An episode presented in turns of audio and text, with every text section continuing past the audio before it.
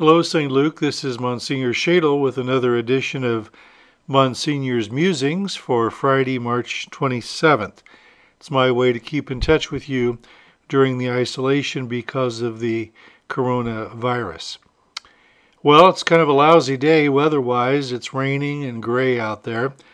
I had planned about this time to be heading to the airport to catch my flight to Southwest Florida to visit my brother and some other friends in sunny southwest Florida, but that's not to be. So here we are, we're all homebound. We need to stay in and follow our governor's directions. Um, we're probably all pretty well bored. I'm getting bored. Luckily, uh, thanks to my recent birthday and Christmas, I have enough scotch to last me uh, probably about through October. But I have to do more than uh, sit around. I've got to get some things done around here. But you know, I was thinking um, in this uh, health crisis and isolation, our patron Saint Luke is a good person to uh, to ask to pray with us and for us. We know that St. Luke is one of the four gospel writers, one of the four evangelists, and according to the uh, hints and the writings of St. Paul, we know that uh, St. Luke was a well educated Roman citizen, but St. Paul tells us that he was a physician, he was a doctor. And uh, we need to keep in mind all those whose schedules has changed, but not like ours. They're not working from home and they're not really bored. What about all the doctors and nurses and healthcare professionals out there helping people who are ill and critically in need of care?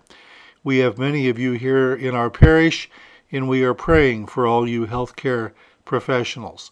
And St. Luke is a great patron to pray with us and for us. In his gospel, all the gospels are basically the same, but each gospel writer puts his own spin on it.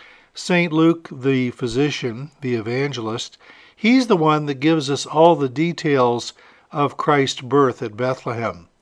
He was interested in that sort of thing the birth of a baby. He was a physician.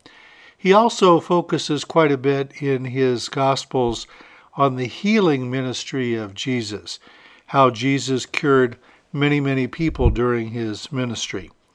And of course, we're asking the Lord Jesus to do the same. I'm going to follow, and I have been following, the example of Pope Francis. Somebody said, Pope Francis, what exactly are you praying for in all this? And he simply said, I'm praying for an end to the coronavirus. That's pretty direct. We're praying for an end to the coronavirus. But let's pray for all those healthcare professionals out there uh, who are going way above and beyond the call of duty. Let's pray to St. Luke. Almighty God, you inspired your servant, our patron, St. Luke, the evangelist and the physician, to set forth in the gospel the love and the healing power of your Son. In faithfully detailing the humanity of Jesus, he also showed the divinity of Jesus and his genuine compassion for all human beings.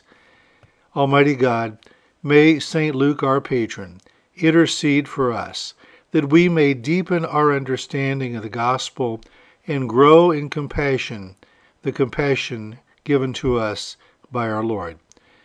May the intercession of St. Luke and the intercession of Mary, health of the sick, enable all in our parish to follow your way and your plan for us. We pray for an end to the coronavirus. We pray for all those affected in any way. We ask this all through our Lord Jesus Christ, who lives and reigns with you as one God forever and ever. Amen. May Almighty God bless you all, the Father, and the Son, and the Holy Spirit. Let's go forward now, trusting in the providence which so far has never failed us.